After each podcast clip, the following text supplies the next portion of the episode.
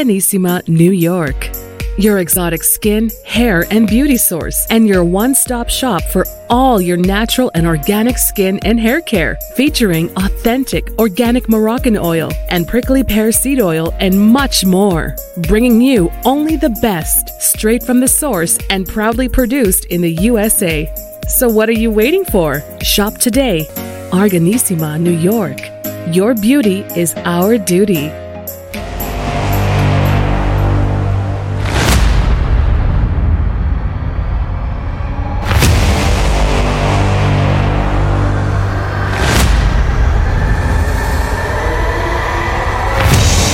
Folks, welcome back to the iHealth channel, iHealth Radio, with your host, Hurricane Age. New day, new show, awesome topic. Um, I've had a lot of authors, but not not like this one today that I have with me on the show.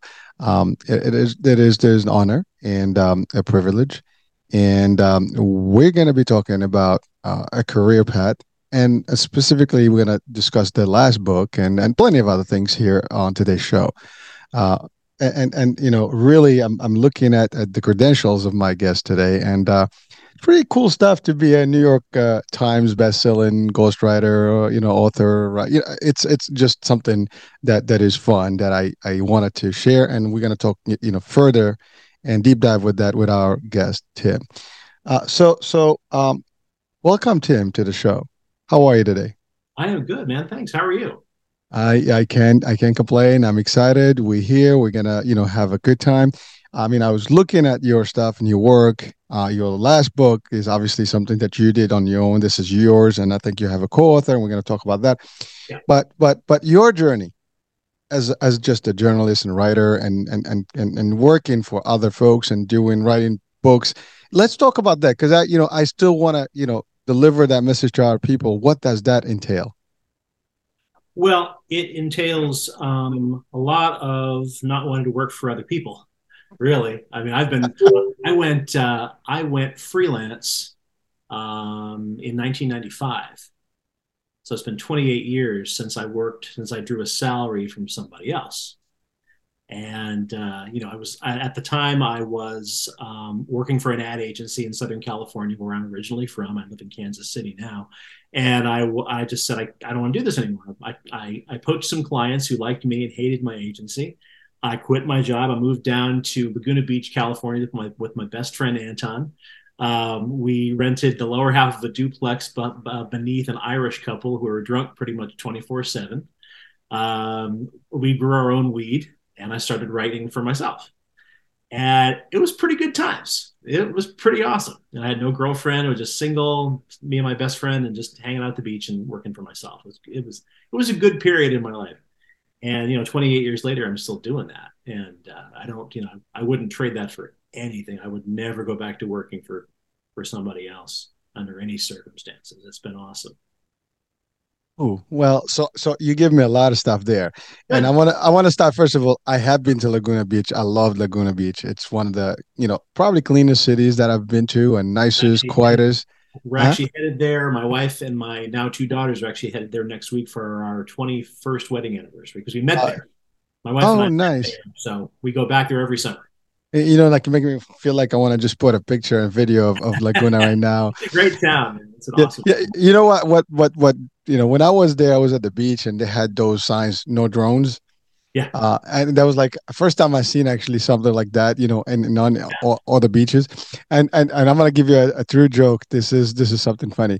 So I was with my partner and we were there for a meeting, and um, he happens to um, smoke cigars. Mm-hmm. And so, so we didn't know that in Laguna Beach there is no smoking anywhere in public. uh, so, so here's just and and the odd thing, he, he, was looking at the sign with the drone, but there's also a sign not smoking. And so, and he didn't pay attention. So here's and this this lady came in, started screaming at us like, "What is wrong with you?" I'm like, uh not sure what what, what are you talking about, man? so she points out the sign, so I started laughing. And another guy said, Dude, there is no smoking in Laguna Beach, period. I mean, you can smoke pot, but you can't smoke cigarettes. Like, okay. yeah, so so that, that was our highlight, but it was it was fun. I mean, we had a great time there because we. Were, I'm sorry you had that. I'm sorry you had that. It's it's a great time. I lived there for almost ten years and met my wife there, like I said, and, and uh, we're gonna go. We go back every year for the, uh, pageant masters, and it's just great. It, it, was great. I mean, they had the murals at the beach. Uh, you know, it's beautiful stuff. I mean, it's gorgeous, yeah. beautiful. Anyway, so that was that. Uh, but but I want to go back to to the story behind you leaving your agency mm-hmm. and working for yourself, freelancing, and and and that's an important you know piece of. Uh, I guess we can talk about it for a few minutes because a lot of people are stuck yeah. doing something they do not like. And I think when we talked about the book, there's probably somewhere there we can have that continuation of that discussion. Okay. But but but really, you know, the concept of you not doing it, you know, at, at, the agency, not feeling it, and and deciding like, you know, this is not working out. I want to do my own. And again, 28, 28 years later, you are freelancing, doing your own thing. And and you said it best. You can you will not go back no matter what because you've enjoyed it. It gave you everything the freedom, the, uh, I guess, the peace of mind, no stress. I mean, there's a stress at any level, but different. You don't have to, I guess, entertain the ideologies of other people when you can have yours and, and work really independently and have a good time with it. And and that, that's actually a, a higher being if I if want to call it that way because you you can enjoy life differently. And a lot of people are caught in that. I mean we're talking about psyche stuff. We talk about psychology in general. People are stress anxiety all these things depression. A lot of that to do with the way the choices we make sometimes and work. And I know this is something that we're going to talk about within the book and and so that's a big you know piece of of of a discussion in terms of a lot of people out there today you know they want to quit they want to start their own you know, and and it's hard, not easy. Uh, how was that for you? I mean, I, I heard what you said. You know, you got a couple of clients, and then you worked from there, and you moved, you know, uh, to better places, and and just you know grew into you, who you are today as a writer. Uh, but but that decision had to come in as an important piece of your life. You didn't look back, and you moved on, and that's it. Period and out. A lot of people can say, well, you might be uh, not in the right mind, at least at the time. If they see the success today, they'll be like, oh, this stuff works. but in, in this case, at the time, was there anyone that questioned that decision for you? No, not there wasn't any. No, was absolutely nobody who who thought it was a bad idea. Um, least of all me. I mean, I had thought about I had thought about doing it for a good year, and um, one of the you know everything kind of aligned to for, to make it possible. I had money saved. I had a roommate ready. You know, I had clients who were willing to come with me, so I had an income right from the, from the jump. But one of the things I learned from, you know, from not only my experience but the experience of other freelancers, other people who left jobs to go freelance, is there's no perfect time to do it. Everybody, you see people tied up in knots, going, "Well, I'm going to wait till I have this much money saved, or I'm going to wait till after quarter fourth quarter comes," or um, and there's never going to be a comfortable time, a right time, quote unquote, to make that kind of a jump because you know even now, mean, this, this was 1995, right? There was no I mean, the internet was AOL and CompuServe, right? There was no, there was no gig economy. You know, now it's a little different. People are more, um, much more familiar with the idea of of contract work, of, of side hustles, of gig economy. It's a much more familiar thing now. Back then, it didn't exist. It was just like you hustle and you make it happen, or you go. You know, there was no Uber. You couldn't do Uber and DoorDash to make you know to make rent. Um, so it was a matter of saying, okay, I'm just gonna I'm gonna take the jump, take the leap, and do it. Um, it really wasn't that hard for me because I had planned it all out in advance. So I really never had any doubts about it. Um, and I wasn't writing books then. I was doing I was doing what I had done at my agency. I was doing marketing. I was writing ads, billboards, and you know radio spots and brochures and that kind of stuff. And um, but you know it it I think it's it's really you have to commit to it. I think it's too, it's almost too easy now with technology, with gig economy, with side hustles that are everywhere to sort of dip your toe in it and say, well, if this doesn't work, I'll go back to the job.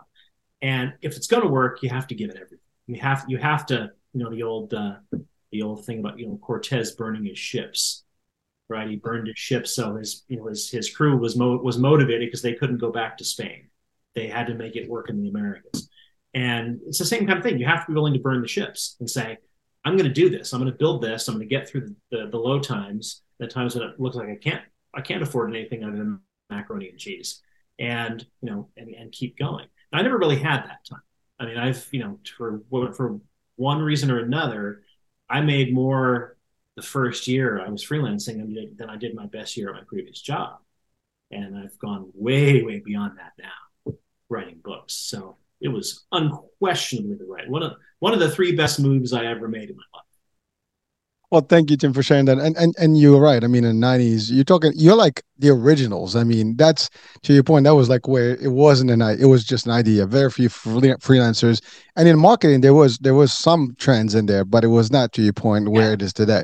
Yeah, there uh, always were. There always were back then. But yeah, I mean, I wouldn't call us the OGs, but you know, it was it was a lot harder back then. I didn't have a website or anything like that. It was very it was very old school relative to today again, if you do it the hard way, everything else becomes easy eventually. So a lot simpler now with tech, right?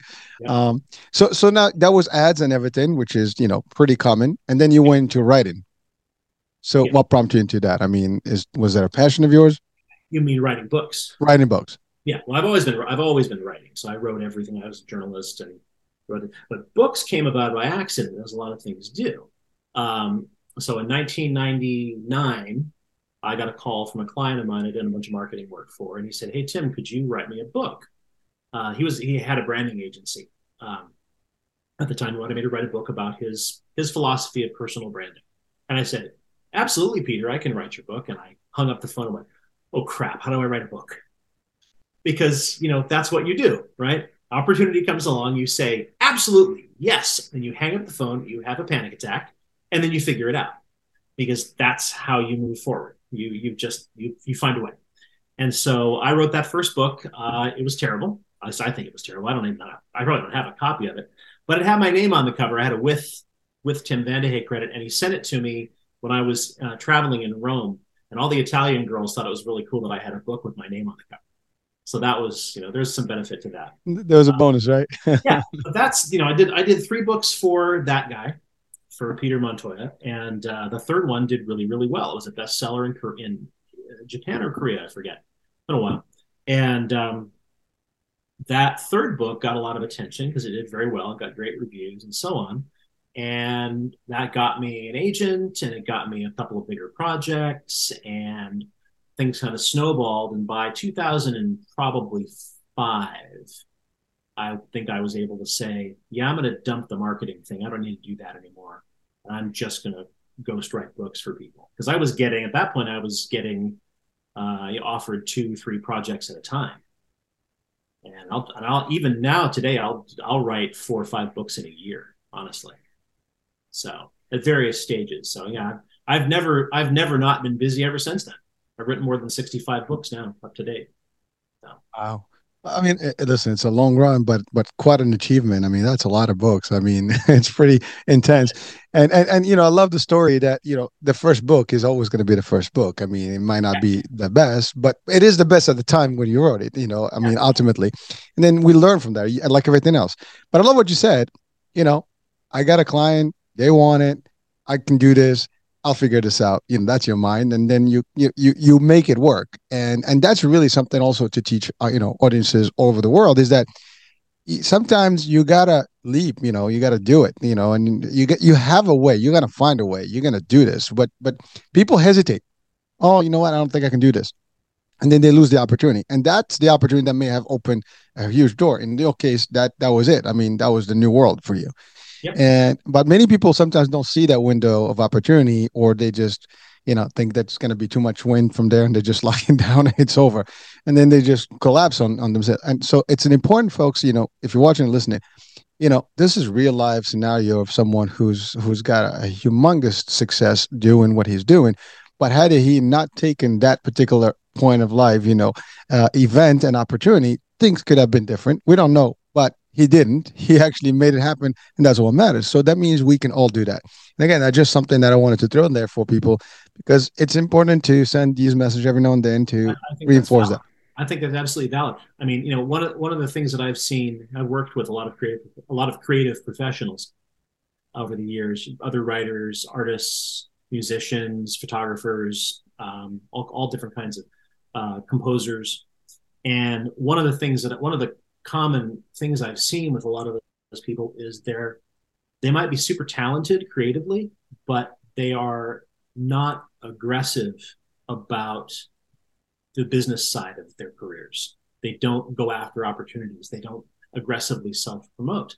I, I, think maybe they think it's unseemly or it shouldn't be necessary or, oh, real artists don't promote themselves. Well, I'm sorry, but that's go, you know, I mean, the greats wrote, the, the greats wrote for a penny a word. You know, Dickens wrote for magazines. O. Henry wrote for a penny, you know, a penny a word. Um, you know, that's that's always been the case that that great artists had to promote themselves in order to be able to make a living doing what they do and I've just kind of got a natural a natural knack for it, I guess, and probably my marketing background. Um, but I that's that's one of the that I'm I'm starting to build a coaching practice for ghostwriters now. That's something I'm going to probably launch in 2024, coaching other ghostwriters on the career side of things. And that's one of the things I tell them is you have to be your own your own best advocate. And that's true of any profession, really, especially if you're an independent contractor in anything sales uh, doesn't matter you you have your own dental practice doesn't matter if you're on your own you have to be your own best advocate you have to be aggressive get out there and create opportunities and that takes honestly a lot of belief in yourself but also a lot of um, you know willingness to say like when that when that client asked me to write the book i didn't know what the hell i was doing and i just said you know what if i screw it up i'll apologize and fix it that was that was my thought process my entire thought process I'll, I'll figure it out if I screw it up, I'll apologize and then I'll fix it.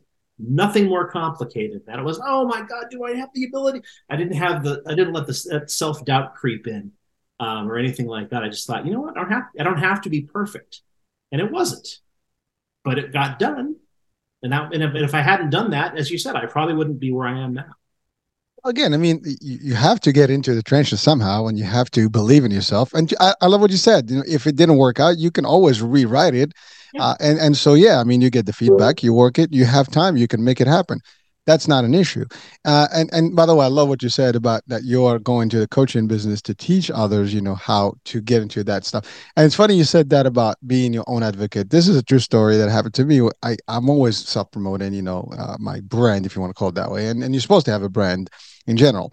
Um, and uh, there, I was on LinkedIn, and this guy just brought me on a on on a, a post overreach yeah, and I'm like, you know, so I kind of neglected that that comment. I didn't pay pay no mind, but I've always wanted to actually bring that on the topic because guess what? This was three years ago when I started.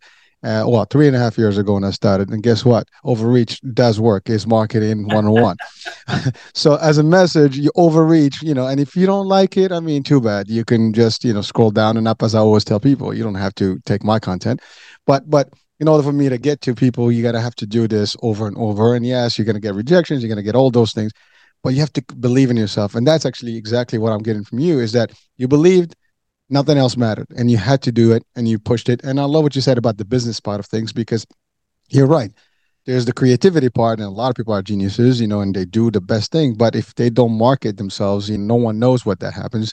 And they need to get into that side of the the element of the business and and, and promotion and things like that to get in front of people. And you're right. Yeah it, it could be difficult. Not everybody has that drive but with some help it can happen as well. Guidance. Mm-hmm. coaching is a great thing and I, I love what you're going to be doing because i think that's going to elevate that. Now i want to ask a question. Uh, i mean I, I get it but for our audiences you keep stating the word ghostwriters now, mm-hmm. just for our audiences, can we define that? Because some people like, I mean, is this like a ghost story, or I'm just being funny about it?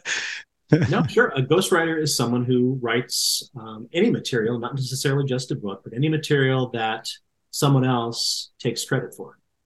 So uh, there are ghostwriters in music. A lot of there are a lot of ghostwriters in the, the rap and hip hop world who write who write rap and hip hop lyrics. There are speech ghostwriters.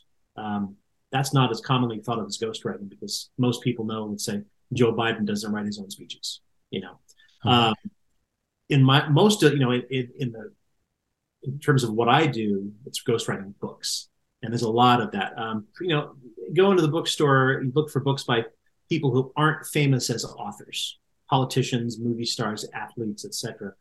I would bet that at least maybe two thirds of those books were written by a ghostwriter. So that's someone who is probably not credited, might be credited. I've been credited sometimes. I get a with Tim Vandehey credit. Um, but more often than not, the ghost is not credited. Um, the big example is Spare, Prince Harry's book that came out earlier this year. Massive bestseller. So um, I always forget the name of the ghostwriter. Starts with an M. Uh, Moehringer, I think, is his name. Um, he's the one who wrote Andre Agassi's. Ghost wrote Andre Agassi's memoir a few years back. Great book. Um, so uh, Prince Harry's book Spare was an example of a massive bestseller that was ghostwritten. Um, so that's basically what it is. So you know, sometimes you can call it co-write, you know, co-authoring if I get my name on the book, which I sometimes do, sometimes don't. Um, but basically, it's I come in, or any ghostwriter comes in, learns about the author, does tons of interviews, background research, etc., puts together the book and writes the book, and more often than not, does not get credit for the book. So it's something you have to that you you can't love to do if the credit is the only thing, which obviously I've been doing it for a long time, so it doesn't really bother me. Um, it's nice to get credit. There are books that I've done that I'm glad I didn't get credit on because they didn't turn out the way I wanted them to. So just as well. So it has both benefits like it, works both ways right? But but you're right.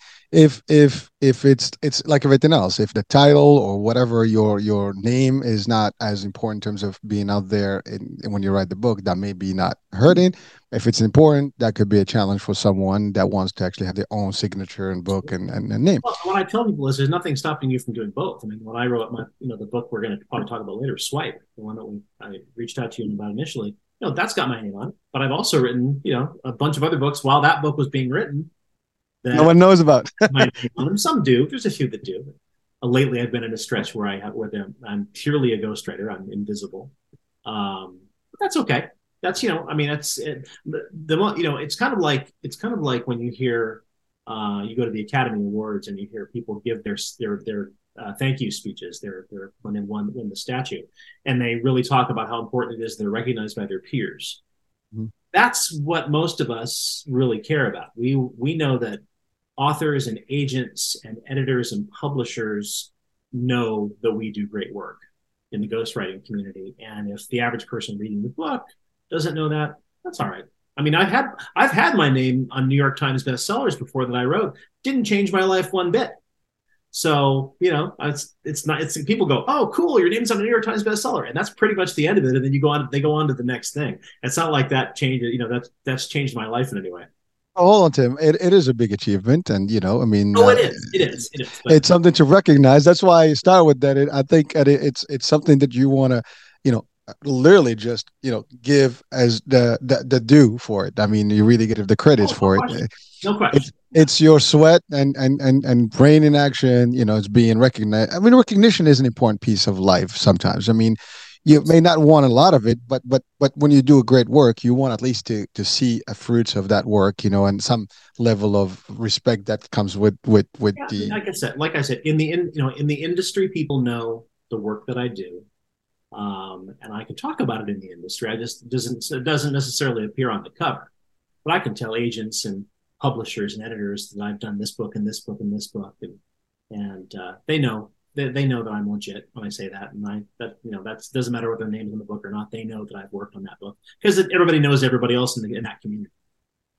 So Tim, I, I this is probably a question. I don't know if someone asked you this question, but it, it's becoming a, a, more common topic of AI mm-hmm. and replacing different industry. How how does that work in this in the, in the case of ghostwriting? I mean, I, I can write a lot of things. I mean, you can just give it a topic and it can go crazy, right? It would. I, I personally don't think it will uh, replace the human creativity and, and and the personal touch in a way. That's just my my personal thought. At least today. I mean, I haven't seen a, a, super advanced version of it where it's like you know so creative is not funny but but they, they tend to be good at what they do uh, in terms of of writing you know if you ask an article i mean you can get an article and it's pretty now for for a writer you might think nah this is not as good. For someone who's not i mean they'll be content with that you know uh, what level of work that's being given by by uh, let's say chat gpt or otherwise. Mm-hmm. so so in your world does that uh feel wrong? Does that uh, you know create some sort of a uh, I guess uh, anguish uh, that it's going to be uh, pretty much you know the end for for the writers? What does that look like in the world of, of writers? It it, it doesn't because um, you know I, I, I use I use AI for research and statistics all the time. I use it for gathering stats, and I, I use it for that quite frequently mm-hmm. um, because it you know that's that's what AI is great for is is automating repetitive repetitive tasks that I that take me hours otherwise, and I can just say find this, and it goes and finds it. Because you know, a lot of a lot of my work is based on I have to do a lot of research what I do typically, and um, but no, I I I, I got into I got into a little kind of a staring match at a restaurant in LA a while back. I was out there working with one of my authors and uh, sat down with another author at a, at a at a restaurant talking through a project, and two women sitting next to us were talking. They kind of overheard our conversation. The four of us got talking, and turned out the woman sitting directly to the right of me was in the AI world. And I told her I didn't think AI could replace what I did, and she was just she was very put out by that. She didn't want to hear that, and I said, well, "I'm a writer." She said, "Oh, AI can write." I'm like, "No, AI can't do what I do," and I and I and I could tell that she'd heard that before, but AI is is great at approximating a very um, digestible creative style. AI doesn't do true style. AI doesn't do doesn't do voice. It's generic. So if I want humor or sarcasm or um, or pathos or uh, or colloquialism or anger or sex appeal or anything else like that in a piece on a, a piece I'm writing, whether it's an, a book or an article or anything else, AI is not going to be able to give me that. So AI doesn't AI does not have a personality. And what emotions. Makes, right. Well, yeah, it doesn't have emotions, but it doesn't have personality. AI mm-hmm. doesn't have an attitude. And you mm-hmm. can say, write this in the style of, you know, of of uh, you know Eddie Murphy back in his his uh, Saturday Night Live days, and it might give you you know an Eddie Murphy attitude, but it's going to be an Eddie Murphy attitude, not the attitude of the person that you're writing the book for. In my case, mm-hmm. so I think AI is a it's AI is like anything else. It's a useful tool. Um, it's going to create a lot of challenges for people outside my field, especially in areas like video, deep fakes, and video and photography, things like that. It's more challenging for them because um, most people, I mean, I think most people, even lay people, can recognize the difference between something written by a human being and something written by a machine. Doesn't mean what's written by the machine is bad. It means it's like the difference between lab grown meat and meat that comes from a cow. Yeah, I've seen I've seen that recently. they're, both, they're both meat, and I've tasted the lab grown meat, and I've of course tasted you know steak. Um, there's a difference and you can tell the difference. Neither one is bad. They're just different. And not everyone's going to have a taste for the the sameness of the processed stuff. And that's also true, I think, for AI and chat GPT or, or what have you. So there there's a you know there's the there's a human factor there in terms of personality and voice and style that I don't think AI can duplicate. Will it someday? I don't know. I mean, it might put me out of a job, but by the time it gets sophisticated and put me out of a job, I'll probably be retired. well, yeah. I mean, well, first of all, thank you, uh, Tim. It's I, I, love your your your view of it because I tend to agree personally to it because you're right. There is, I mean, your charisma, your person, your your feelings, all that reflects in your writing uh, you're even if you're doing it for a particular topic or or, or uh, you know based on somebody else's uh, story, right? You're still going to put a lot of that personal touch, which, to your point, AI may not have that. I mean, it will give you generic stuff that it learns, you know, from everything else. But but again, it may not be because this is going to be all new anyways. It's it's a new concept that you're putting together. It hasn't learned it yet, so it might not be. Maybe in the future it could duplicate it, but it would not be original, not be the authentic, you know, version which you would have. So I, I, I, agree with your concept, but I needed to ask that question because you know it's becoming a topic of the hour. Everything is like AI, AI, AI, and I, I use it too, and I love some of the functionality. I, I, hear it a lot, and I think I think a lot of the hype, you know, a lot of the a lot of the talk is hype. It's pure hype. It's people freaking out over something they don't understand. I've worked with people who are in the field. Uh, I've worked with people at MIT. I've written books for people at MIT, and they all say the same thing. It's going to be great. I mean, it's going to be, it's going to change a lot of industries. It's not going to be Skynet. It's not going to be the matrix. Don't worry about it. It's not now. Is it going to change some jobs? It might take away some jobs. Maybe, maybe. I I don't know um, how much of that's going to happen. I do think it's going to automate a lot of processes that you know. I mean, I would love to be able to to um, say to an AI, find me the best. Because I do, I travel a lot, and I would love to be able to say to it, find me the best flight from uh, Kansas City to San Francisco for leaving at this time, this time, and have it book and book it, and, and have the just boom, it, it that does it for me. Find me the best, find me a hotel room between this price and this price in this part of town. Bang, done. That kind of stuff. If AI could do that just with the voice voice command, I would marry it, and I'm already married. So you your wife won't be jealous. It will save her a headache. probably. I mean, you know, she's a you know she she she leaves that stuff to me, so I, I make trouble. Oh, okay. but that you know, I, I so I, AI I think is going to be useful for that. Is it going to change? It's going to change some jobs. I don't think it's going to put writers out of work. I think it will. I think it'll put bad writers out of work. How about that? Uh, it'll put hacks out of work because they're the ones who are cranking out the crap articles the you know the crap listicles that that are barely in they're barely in English that you see all over the internet. Those people will be out of work and good riddance to them because they're bad writers. Um, but really good writers, no. Really, you know, strong writers in any field, speech writing, article writing, press releases, whatever, are marketing. They, uh, their ideas set them apart. It's the creativity of the ideas, not just the line to line writing. And that's one thing AI doesn't do. AI, AI does not brainstorm and say, hey, what if we had an ad campaign built around 1984? You know, then we have Apple. You know, ad, AI doesn't do that. AI, AI does not innovate and brainstorm. So you got to give it commands, and it just responds to the command. I think, yeah, you, you you teach it with you teach it information, and it it, it spits out it accesses information and spits it out of the context that you give it. Perfect. All right. Well, so enough on on the AI side, but thank you. I mean, I think that that's pretty you know awesome response in terms of that. So at least if there are any authors out there writers out there you know rest assured you still have your your signature. Your your flavor is going to be there and uh, AI is not going to change that flavor for you. Um so so now let's talk about swipe. Mm-hmm. the book. Yeah. What prompted you to write the book? And and and then let's let's dig in a little deeper on, on it because it's got a lot of good uh nuggets to to potentially change lives Right. Okay. Um, thank you for asking. So, swipe subtitle is the science of why we don't science behind why we don't finish what we start. I forget the subtitle of my own book.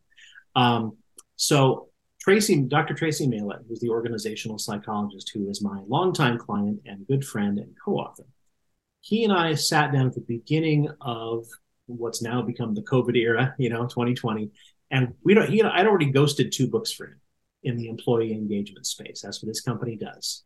Uh, they help companies get to help. They help other companies get their employees more engaged in their their jobs.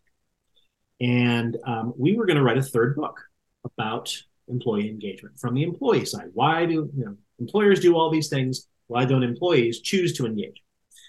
And the more we looked at it, we, we, well, that's not. Let me, let me back up. So we looked. We we started to look at a a, a model an informational model and a metaphor based on the idea of swiping on a smartphone.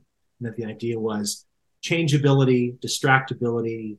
People want um, they want to um, run away from their current situation at work without having, and they make rash decisions and and they disengage reflexively. Um, and the idea of swiping on the smartphone and the idea of just a one word title swipe, we liked all of that. So we said, oh, this is really cool. Let's write this. And a few months later, I was sitting in my backyard after all the lockdowns came along. Look, I had a beautiful backyard. So I was sitting back there with a cocktail and thinking about this book. And I called Tracy. I said, I don't think this is a business book. I think this is an everybody book because this is a book about not finishing what you start.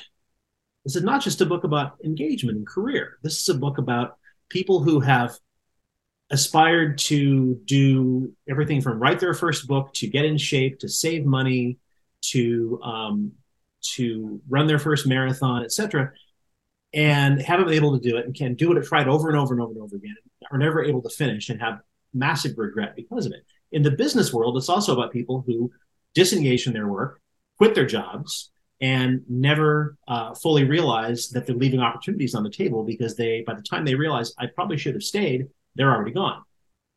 And so we said, this is a bigger book than what we initially had in mind.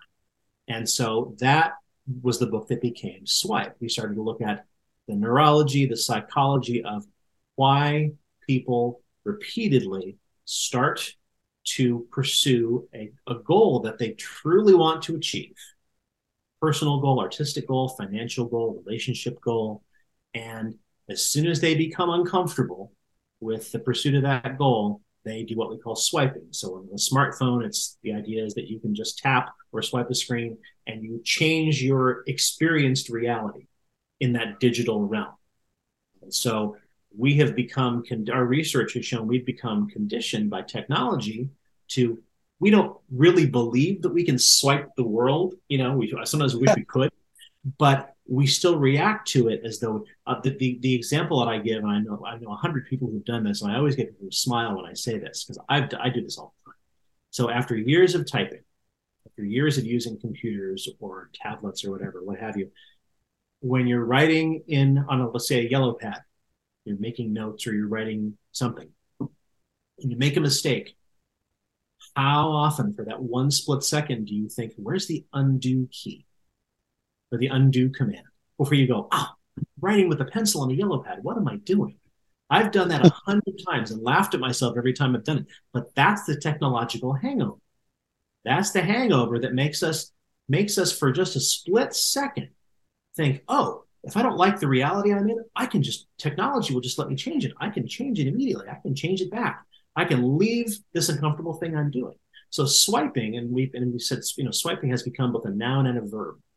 So to swipe is to reflexively, instinctively uh, hit the eject button on an uncomfortable on, an uncomfortable circumstance. We are trying to do something that we have never done before, um, or that we're trying to do that we've never been able to finish before. I should say. So that's for some people that might be 50 pages into writing their first novel for the fifth time.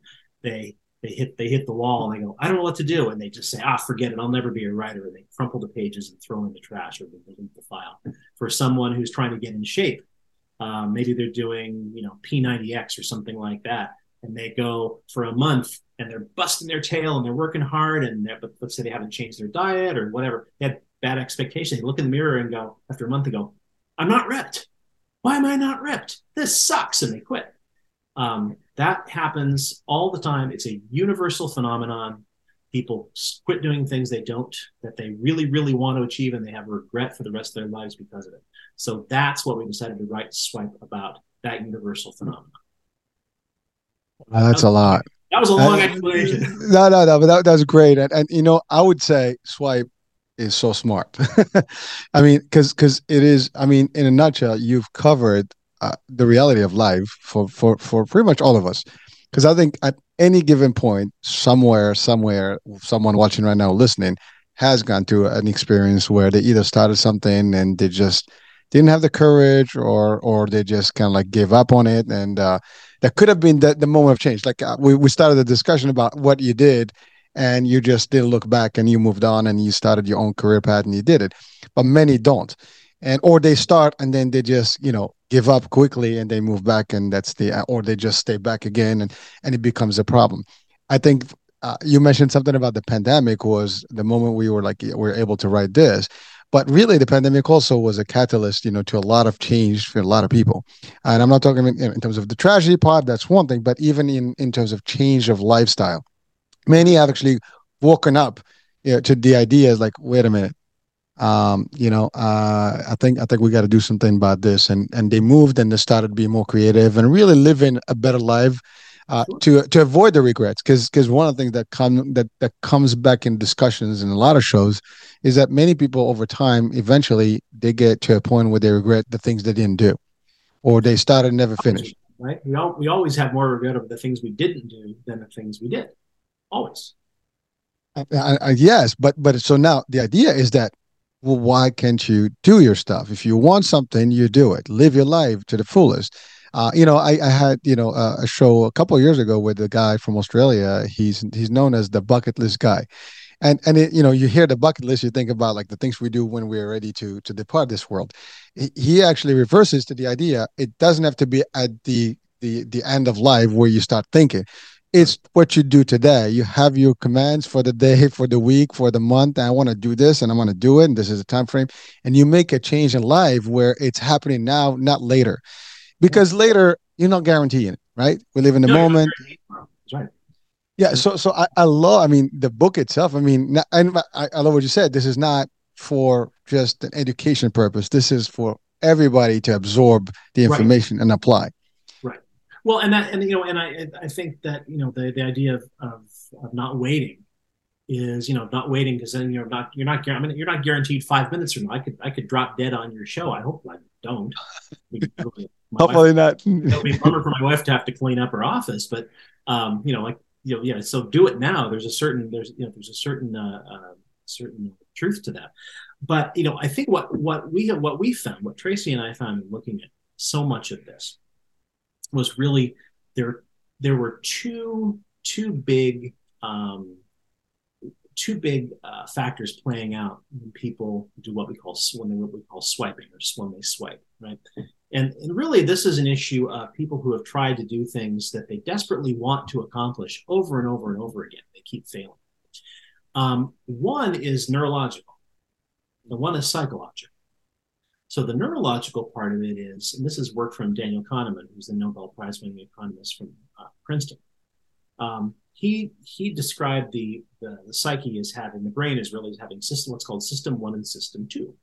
So system one is the instinctive, reactive um, part of the brain. It's the it's the learned muscle memory part that allows you to drive home from work for the 934th time and not have to worry about where to turn you just get there. You're like, oh, I'm home, and you're having a you're having a phone call on the way, and you're ordering food, and you're you know you're not thinking about it. It's the it's the it's the part of your brain that that puts you on autopilot.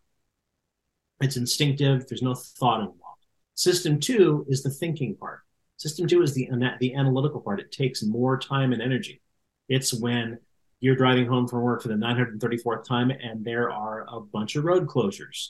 And suddenly, you have to navigate through your city or your town or your suburb based on your knowledge of that area. Suddenly you have to start going, okay, where do I do I turn here, make a left at the gas station? You know, you have to navigate yourself home. That's system two at work. So when people swipe, it's not a thought process. They're not saying, "Oh, I'm I've gotten uh, I've been working out for six weeks now, and I haven't don't have the results that I want. I think I'll quit and sabotage myself." No, it's an emotional process. It's an emotional reaction I don't want to do this anymore. I didn't get what I wanted. I'm, embarrassed. I feel humiliated. I feel ashamed. I feel hopeless, worthless, whatever. A lot of negative emotions come into play and just react. That's system one at work. And part of what we wanted to do with this book is get help people put system two in charge of that process, which is think about what you're doing, think about why you're doing it. The, the psychological part of the swipe is all about expectation management. Mm-hmm. Most of the time, what we found was with people who, and a lot, and it wasn't always when they were doing something for the first time. They might have done the same thing. It's amazing how we can deceive ourselves. We're very good at self deception. I've talked to people who've tried to write the same book 10 times for 30 years and keep going through the same process, like somehow something's going to change and they keep running into the same roadblocks at page 50 or 60 so it's it people have false faulty expectations about what the process is going to be like the process of doing whatever it is they're going to attempt to do. And they have false expectations of of, of the results they're going to get. So this you know the, the, the fitness metaphor works perfectly here right? They're, they they they they go in this uh, fitness program thinking I'm going to get all these great results in six weeks. Well, no, you're pro- you might you're going to get some results. You're going to probably lose some weight to look better. You're not going to look like The Rock, you know, not in six weeks, and probably not in three years, unless your diet's perfect, you know, that kind of thing.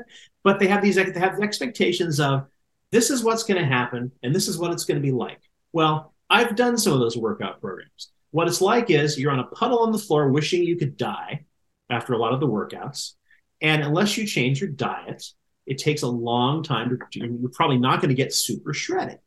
right? You'll get some results, but if what the really good results are going to take six months, nine months, 12 months. So if your expectations are out of line with the reality of what, you, what it is you're trying to do, whatever that something is, you're probably going to get frustrated at some point and give up and hit that eject button or what we call swipe.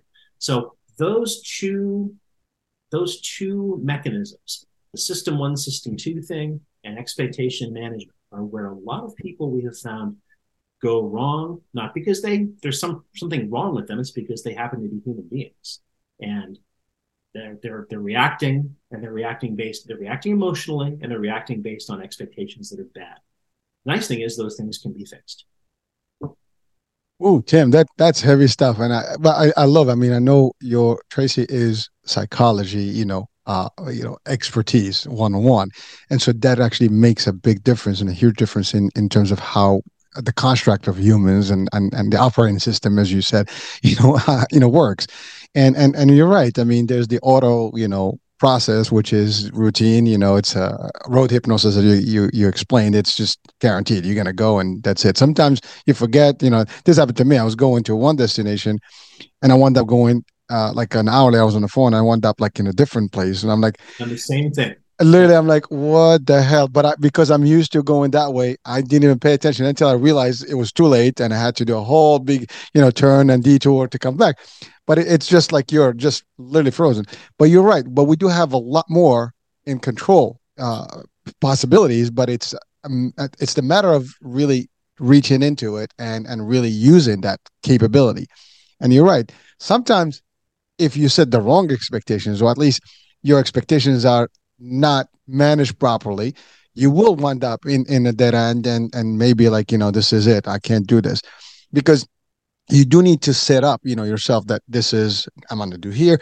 And you have to know yourself too. That's the other part i think you know if people sometimes don't realize like well you said it i want to be like the rock. Well the rock's body metabolism everything his whole life has been working out. You're not going to be the same as him. You could but you have, you you need to pick up a few years you know to get to catch on to him to have 16 hours a day to dedicate to diet and exercise too well, exactly. So you have to make some. I, I, love what you said about doing the same thing, you know, over and over and expect a different outcome. Insanity, as by def- def- definition, right?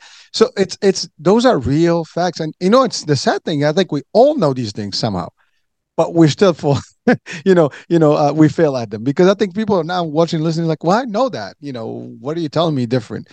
Uh, we're just saying that the, you saying that the research shows that a lot of people get to that and they eventually do the swipe business and they just kind of reset or stop whatever they're working.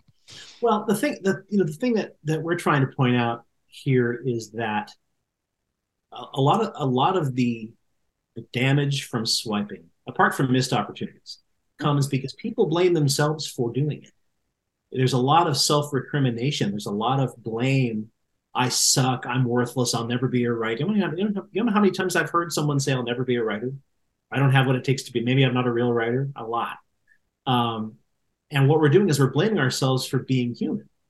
We're blaming ourselves for um, for you know getting into something the first time out of enthusiasm. There's nothing wrong, by the way, with with trying something for the first time i want to write a book. Okay i sit down open my computer and just write. With no plan just out of sheer kind of balls to the wall enthusiasm. And then having it be you know having it be not so good. There's nothing wrong with that. There's nothing wrong with trying it the first time and having it uh, be a flop. Because um, that you know there that, that kind of that kind of exuberance should be rewarded or at least it should be celebrated. Give it a shot. Now i wouldn't say do a marathon that way because you're going to hurt yourself. But if it's composing music or something like that you know why not? It, the, the, the trick is though if you fail don't internalize it. You know you fail because of how your brain works because you're naturally disposed we are naturally disposed to run away from discomfort we are naturally disposed to run away from danger and seek comfort and seek predictability, right? And we are naturally disposed to, to have expectations. If you don't have information, if you didn't talk to somebody and say, okay, you're a personal trainer. How long do you think it's going to get, you know, take for me to get uh, results? And what do you think I can expect in three months, six? If you don't do that, well, of course you're going to have faulty expectations. What we do is we is we fail because we swipe because we're frustrated because we're emotional and we blame ourselves for it. And so what we do we go back and try the same thing again and again and again and we don't change anything. And we do that in some ways as a punishment. You're going to do it the same way this time and you're going to get it right this time. It's almost like eat your vegetables young man. You know? Uh, where we go back and we do we so if I want to, uh, you know, want to write my screenplay, I'm going to go back and do the exact same thing when I failed the first time. Okay, maybe once I can see that. But if you, by the time you come to attempt maybe number five, you need to change some things, change change some of some of the conditions of the experiment, change when you're writing, where you're writing, um, you know, change the music that's playing, change your subject matter um, you know, go to a seminar, read a book on screenwriting, change some of the fundamentals of the experiment rather than I, I think people honestly do that. They go back and do it the exact same way because they are punishing themselves for having failed, for having swiped. This is a punishment. You're gonna. It's almost like you know, Sisyphus rolling the rock up the hill in hell. You're gonna keep doing it until you get it right. Well, he never gets to the top. He just and keeps the rock and it rolls back down and he tries to push it up again for eternity. And I think that's what we do is we blame ourselves instead of saying, this is a normal thing. The one one of the key reasons we wrote the book was to illustrate that this is an this is a, a phenomenon that can be explained, it can be predicted, and it can be addressed, and it can be fixed. You can. Oh, well, Tim, I mean, you're you're really putting a lot of good stuff there, and there are two elements that you you stated that are powerful words that you know, if you think about them in a different way, you probably can change the whole outcome of what we're talking about here, and and the swipe becomes, eh, you know, uh, something that you can control easily, right? One is you talked about how people do it and when they feel that, that that they failed at it you know that that's it right you know they just keep you know doing it the same way now here's the thing uh, I I choose not to use the word fail. Typically, what I use is that it's another way to learn something, you know, mm-hmm. about a different way to learn about something.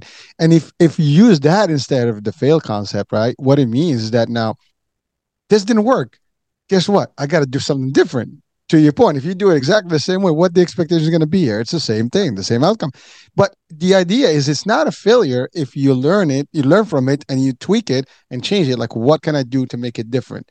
Uh, that could be second attempt, third attempt, and you keep changing things, shifting things. Uh, you also talked about how someone usually gets to the point and they start beating on themselves and giving all this negative thought and you know i'm not good at it you know i can't do this you know whatever. And then to your point sometimes they just like oh i, I can't take the beating i'm gonna keep doing.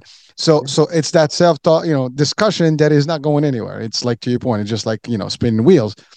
But if you start thinking positive, again, switching the concept, like, all right, well, roadblock, I can't figure this out. Well, maybe what am I doing wrong? See, I, I use that technique personally. Like, I get to a point like, wait a minute, how do I solve for this? There's something I'm missing. Where did I? And then I step backwards. Literally, I look at what did I do, and or didn't, and then then or if not, I'm gonna learn about from somebody else. You know that you know what they're doing different, and maybe I'll pick something from them that I can a- adapt to to my whatever I'm doing, and it mm-hmm. changes the dynamics. And so it is it is a concept that can be done. As as I love what you said, the book is really to to tell people that it can be fixed. this is not the end of the line. We all have the ability to to maneuver through this and and do what we have to what we love and and still achieve things.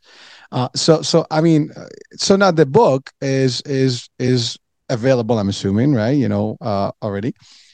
Um, Amazon and the it's available available in the usual places. Usual places. Okay, I love it. Now uh, I ha- I will have the actually the the swipe the swipethebook.com you know website you know on the description of the show so people can reach out. Um, now just just uh, as a, I know we're just about the the end of time. I know we we've talked about you know our time restricts here. You know, um, let's let's just you know maybe share with the audiences uh, two or three top I guess nice messages that you can leave them with, you know, based on your research. You from the book, you mean? From the book, yeah, because I mean, you did a lot of the work, you know, to, to get to the book. So I'm from the no, book or, or, or outside the book, actually. Oh, fine, fine.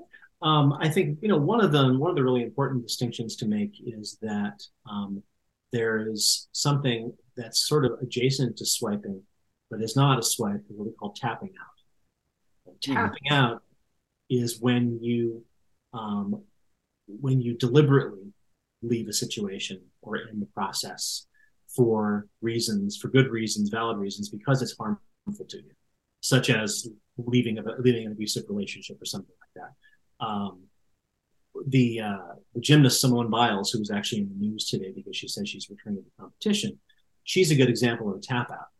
So a tap out is not a swipe. Tap a swipe is reflexive. A tap out is I am making the conscious decision to walk away from this. She, in the 20, it was a 2020 Olympic Games, she quit in the middle of the team gold gymnastics competition because she said she had what they call the twisties, which is where she had lost her ability to perceive where her body was in space. And she was worried about her mental health and her physical health. And she walked away. And that was an affirmative action in her, in her, in her benefit. And people actually, you know, people applauded her for it. That's a tap out. So tapping out is not the same as swiping. So if you're in a bad situation, tapping out is a completely appropriate thing. That's that's one one thing I can leave people with. We've had that question since we wrote the book about, well, should I stay in an abusive job? No, no, it's not the same thing. Um, a second thing would be um, another key um, way for people to really uh, move forward with these uh, pursuits where they keep they have they have fallen short and swiped multiple times is to also apart from looking at their expectations look at your motivation. Why are you tr- attempting to do this? Why is it important to you? Um, is it something that i mean i i know I, again i keep going back to writing this is what i know but i have talked to a hundred wannabe writers trying to get that first novel out who didn't even like writing fiction. They just thought that well, writing novels is what writers do, right? No, there are 40 other ways to be a professional writer. You don't have to write a novel, a 120,000 word novel. Um, so their motivation was not here. Wasn't even here. It was sort of, I want to impress this kind of nebulous audience of not even sure who. So if you don't want it for the right reasons, you're not going to do it. I think that's true of almost anything and I, I, work with people all the time who who got where they were after a bunch of of, uh, of, of falling short because the stakes were higher because their back was against the wall because something happened where they got into a business where they said, "I want this more than anything else right now." That's what I, that's what I want. So looking at motivation is absolutely key. Apart from looking at expectations, if you can nail your expectations being correct and your motivations being pure and true to what you want to hear, then good odds are good that you're not going to swipe. And the third thing is be nice to ourselves. Be kind to ourselves. We are so um, I mean, we all do this. It's that's why that's one of the reasons we wrote the book is because failing to finish what you start, failing to engage, failing to engage with your children, with your spouse, all those are all those are universal. We all do them.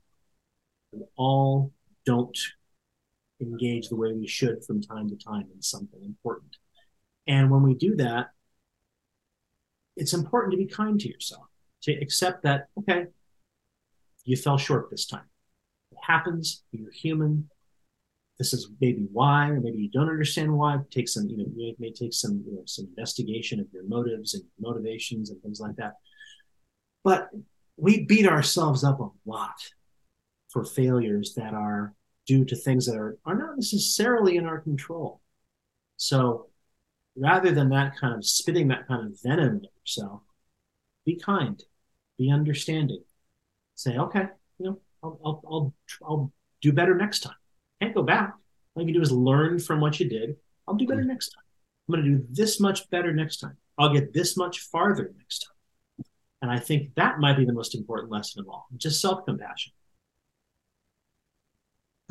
and there's a lot in there, man. I, I, appreciate all that. I mean, that that's super wisdom. That that that is probably, uh, you know, a motivation for someone today watching or listening to really, you know, there's got to be someone that's probably at that that crossroads and we're like, you know, maybe about to swipe or to tap out, and this could be the the, the nugget that's going to change that moment and hopefully get them a restart or refresh and and re-engage in you know whatever path they are so thank you so much tim for for for today i mean uh time flew as as as they say it was just like uh, quick hour, but a lot of stuff in this hour.